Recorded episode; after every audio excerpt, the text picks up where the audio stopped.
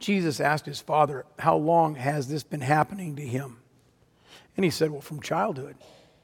And it's often cast him into fire and into water to destroy him. But if you can do anything, have compassion on us and help us. And Jesus said to him, If you can, all things are possible for one who believes. Immediately, the father of the child cried out and said, I believe. Help my unbelief. Dear friends of Christ, uh, last week's gospel, if you remember, was about a deaf man, and we know with a speech impediment. And this week is our gospel lesson is about a demon possessed boy. Last week was, was a joyful text. It was filled with, with hope. It was a good story. This week gets kind of messy. This week uh, it gets scary and complicated. It's about demon possession. And of course, demon possession is never a pleasant topic. And this text also deals with unbelief, another unpleasant topic. Demon possession and unbelief. And then we also see an epic failure by the disciples. And, and they don't know what to do. As, and then we see Jesus come down the mountain and he has an attitude. you don't see Jesus with an attitude very often, but he's got an attitude. And it's worth noting that this event happened right after they were on the Mount of Transfiguration. Jesus had just transfigured himself for his disciples, showing them that he is God. And they come down and they meet the remaining nine disciples who are waiting at the base of the mountain. And as they get down there, uh, Peter, James, John, Jesus see this crowd. A lot of people arguing and using their tongues as people are want today to lose their tongue get angry so quickly and they're billowing at each other. They're in disagreement with each other. And in the center of it all, all this angry commotion, is a father and his son. This father and this boy who was suffering terribly from demon possession. An evil spirit filled the boy with seizures. And it was a bad demon, one that, that had made several attempts to try to kill the boy and had failed, throwing him into fire or water. The father had brought his son to the nine disciples, and the nine disciples were unable to do anything about it. They were confused. And just imagine the scene. Here you've got a distressed father, you've got a demon possessed son, you've got nine disciples who don't know what to do, completely confused. You've got a bunch of angry people, and then you've got the scribes that are there stirring up all the dissension. It's a mess. It's complicated. And Jesus was none too happy about the whole mess. And you can hear Jesus' impatience as he says, Oh, you faithless generation, how long am I going to have to deal with you? How long am I going to be with you? How long do I have to bear with you? You don't hear words of impatience like that with Jesus very often. Jesus ordered the boy to be brought to him. You bunch of arguing nitwits. I can just imagine what he's thinking in his mind, right? Just a bunch of tongues wagging. He brings the boy to him. Evil in the, in the tongues, evil in the, in the voices of the people, and evil in the boy. And the boy begins to convulse from the, de- from the demon who lives within and he's thrown to the ground. And in desperation, the father pleads, Jesus, if you can do anything, have compassion on us and help us. And Jesus immediately snapped back, If you can. Jesus, if you can. Is that how you pray? Jesus, if you can do anything, if you can. What do you mean, if I can? You don't know who I am. You don't know what I can do. You mean if I can?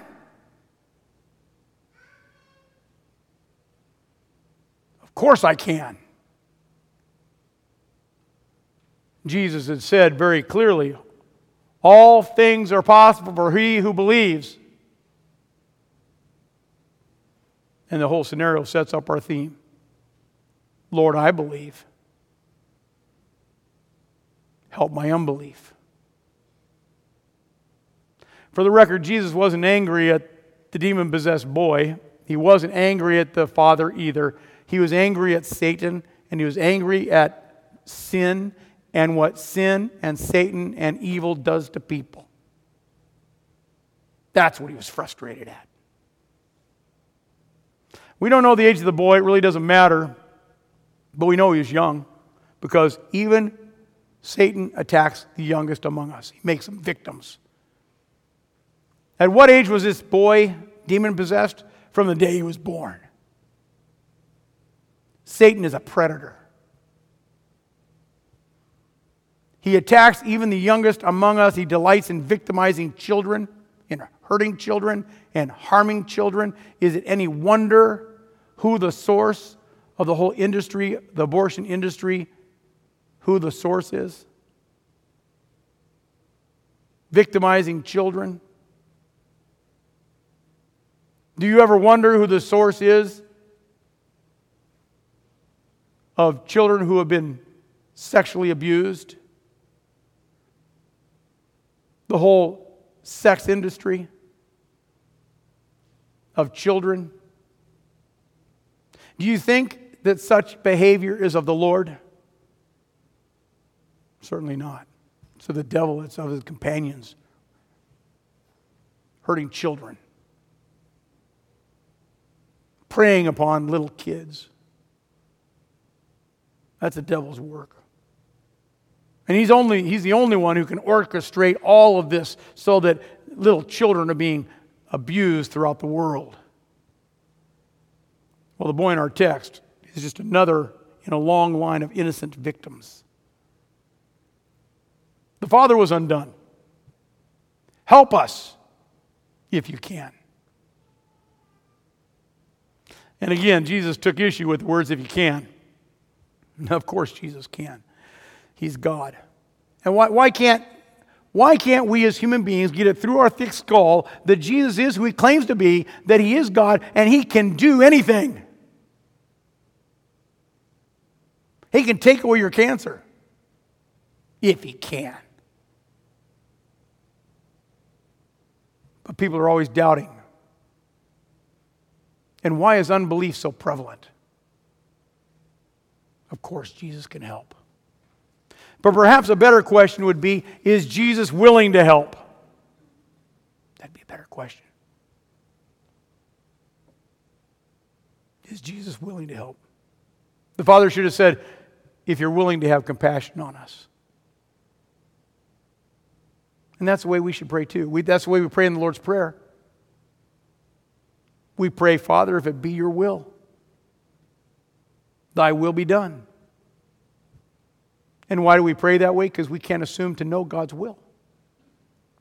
You can't assume to know what God, what God knows is best in your life, or best for this world, or the best path to take.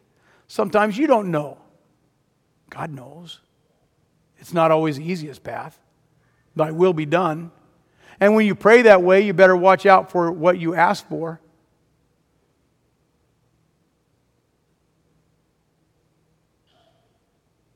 God's will in each and every situation. It's never a matter of whether Jesus can do it, it's a matter of will he? Is he willing to do it? And having faith means sometimes you're open to both possibilities. I'll believe in God whether He does it, and I'll believe in God whether He doesn't do it.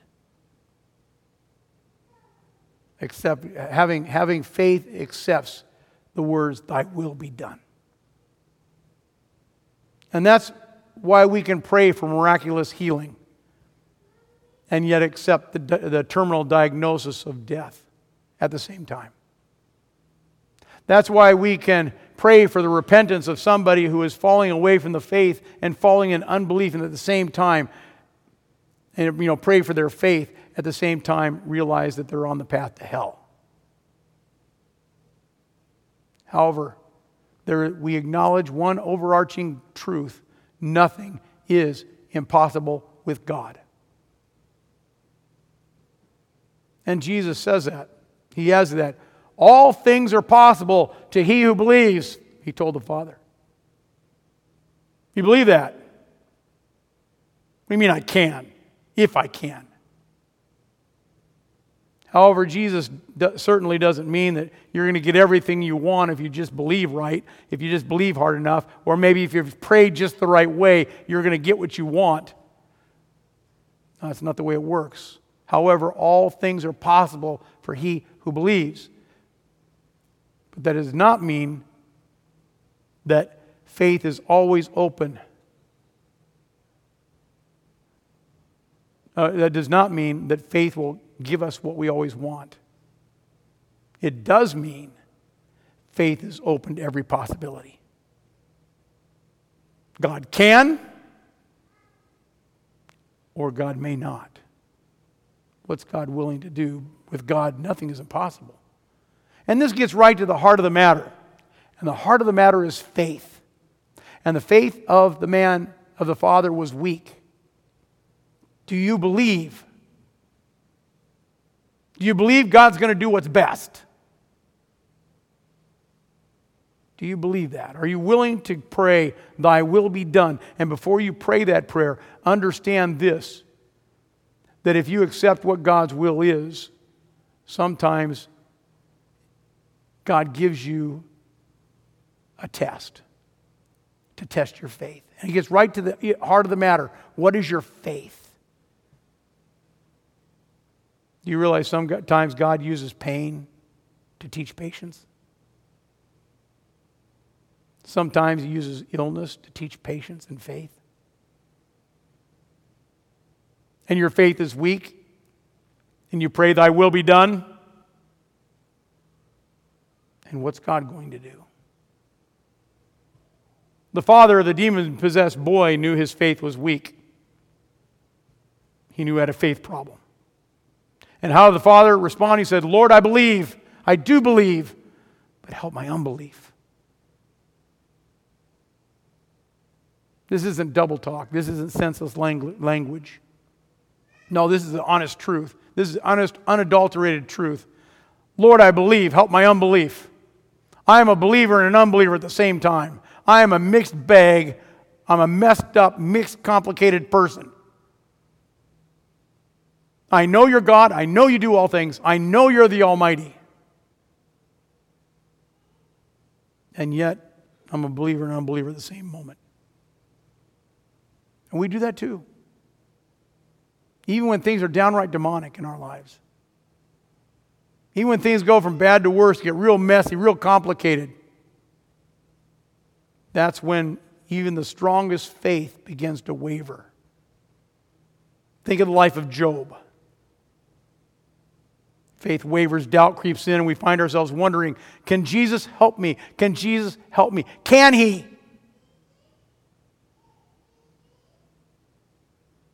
Or is Jesus willing to do anything to help me? And we find ourselves praying, Lord, I believe, help my unbelief. Of course, Jesus can help. But will he?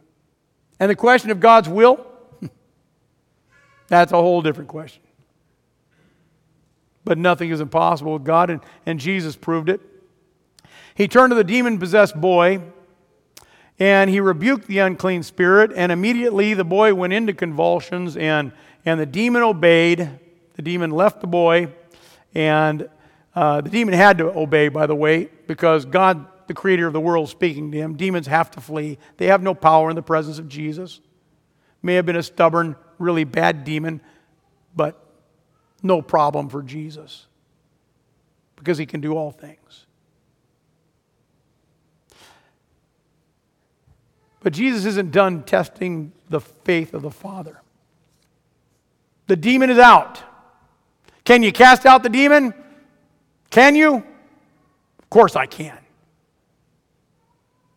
He cast him out, and now he has a dead son. That's what they all said. He's like a corpse. Everybody agreed the guy's dead. The boy's dead. He appeared dead. You know, we don't know. Everything goes from bad to worse. It didn't look good. First, the Father, the disciples had failed to cast out the demon. Now, Jesus had failed to keep the boy alive.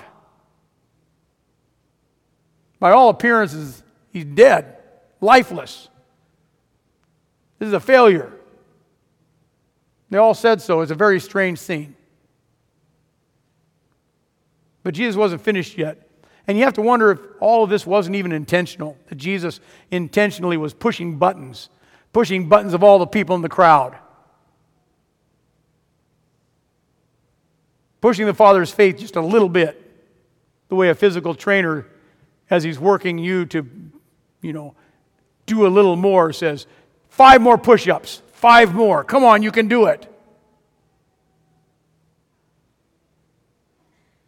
Was Jesus testing him? Remember, at first the Father wasn't sure if Jesus could cast out the demon. And now he had to wonder if Jesus could raise his son from the dead. We could ask the same thing Will Jesus help you now? Your life has gone from bad to worse. Will Jesus help you? And you've probably heard it said be careful for what you pray. You can pray for more patience, but again, do you really want your patience tested? Do you really want the Lord's will to be done? Again, remember, sometimes God uses pain and sickness and suffering to teach us patience. The boy's father had a faith problem. Everybody around Jesus had a faith problem. And the boy's father acknowledged it help my unbelief. And what did Jesus do? He decided to help the man with his boy, help the man with his weak faith, and he decided to test the father, push the envelope, turn up the volume. The boy is dead.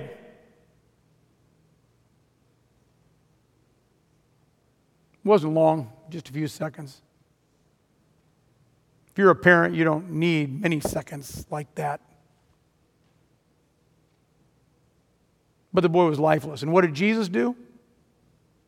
Our text says Jesus took the boy by the hand and lifted him up, and he arose. he arose. I love the word there. Anastei. You, you don't know what that word means, but in Greek it means resurrection. He was resurrected. Can Jesus take out the demon? Can he? Can Jesus cause a resurrection? Can he? And you see at a very small scale the power of Jesus to resurrect. And one day, on a very large scale, Jesus is going to come back and he's going to speak. And he's going to call your body from the grave. And your body that is dust will rise. Can he? Can Jesus do such great things? And maybe you're by the graveside of your loved one and you're looking at the casket. And maybe you have to pray, Lord, I believe, help my unbelief. Our bodies be clothed in immorality. Do you think that's possible? Do you think that's the reality? Do you think Jesus can fix a problem of death? Well, remember Jesus' word nothing is impossible with God. Yes, even Jesus died. And Jesus is the one who is our sin bearing substitute. And He's the one who experienced death for us. And He went to death on the cross and He suffered and He died that He could do what? Anastei, rise. And on the third day, He rose from the dead. Jesus became a corpse and on the third day rose and he lives. So that one day you're going to live forever with him. Listen, faith falters. Sometimes our faith falters. And when your faith falters, remember the resurrection. When your faith starts to doubt, remember the resurrection. Sin will be conquered, death will be conquered, Satan will be conquered. And all your doubts forever will melt away. But for now, for today, in the midst of your doubts, Jesus is here to help you. For now, for today, He comes to you in the water of holy baptism to say, You're mine. He comes to you in the bread and the wine of Holy Communion to say, I love you, I forgive you, I gave my life for you. Of course, the Savior comes to help you. He's willing. And isn't that all you really were hoping for? That He'd be willing to wash your sins away. Now, it may not come according to your timetable. It may not go according to how you want things to go in life, according to your plan, your design. And things may go from bad to worse. And it may feel very demonic. And you may find yourself discouraged and troubling, but when you do, that's when you pray. Go to Jesus, lay your trouble before Him, and pray, Lord, I believe. Help my unbelief. And by the grace of God, we believe. Oh, we're sinners, but we're saints at the same time.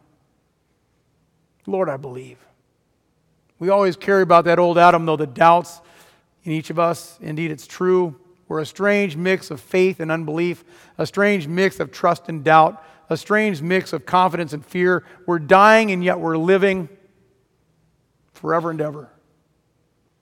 And that's why each day is a day of repentance. It's a day of turning back to God, acknowledging that He's here to help us in our baptism until that day we finally die. But until then, we continue to believe, don't we? Until the hand of Jesus reaches down to raise us up to eternal life because this is the good and the gracious will of God. For all things are possible for God who, and for all who believe. Amen. And now may the peace of God that passes all understanding keep your hearts and your minds in Christ Jesus unto life everlasting. Amen.